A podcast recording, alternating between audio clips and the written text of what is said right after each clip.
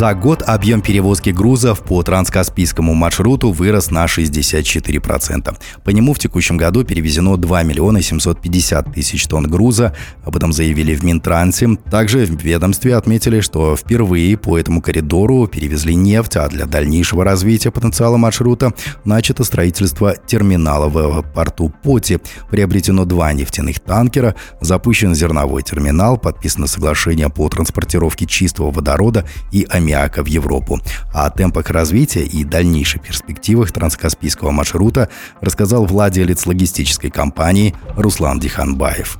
На текущий момент потенциал и весь функционал транскаспийского маршрута не раскрыт и не работает на 100%. Когда он начнет качать и заработает в полную силу, пока не ясно. Хотя в транскаспийском маршруте есть много преимуществ. Еще лет 10 назад в логистике о его существовании преимуществ мало было представлений. Казахстану неиспользование Каспийского моря с экономической точки зрения было бы неверным решением. И то, что Минтранс уделяет этому маршруту особое внимание, это верное стратегическое решение для бизнеса, для Казахстана в целом. Хочется отметить, что необходимо и дальше развивать это направление, увеличить и наладить пропускную способность вагонов и грузов на терминалах, доступную стоимость данного маршрута и построить новые портовые терминалы. Подводя итоги года, в Минтрансе также отметили свою работу в области ускорения дорожных проектов долгостроев, увеличения пропускной способности пограничных переходов на казахстанско-китайской границе, а также наращивания транзитных железнодорожных грузоперевозок. Последнего удалось добиться благодаря закупке 133 новых локомотивов и 275 полувагонов, а также строительства вторых путей на участке Досток-Моинте.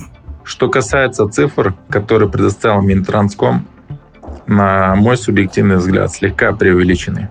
Минтранс упомянул о закупке новых локомотивов и полувагонов для Казахстанской железной дороги. Это очень хорошая новость. Она разовьет железнодорожную отрасль Казахстана, и мы сможем увеличить объем транзита перевозимого грузов по территории Казахстана.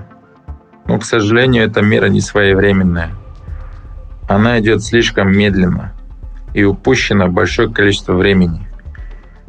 Очень много на текущий момент брошенных составов, где не хватает локомотивов. Что же касается бизнеса, то данная мера пока никак не отразилась для нас. И лучшее, конечно, нас ждет впереди. Особого внимания со стороны государства, правительства на проблемы у бизнеса с казахстанскими железными дорогами КТЖ нет и практически не реагируется. Данияр Даутов, Равиль Сайганов для Бизнес ФМ.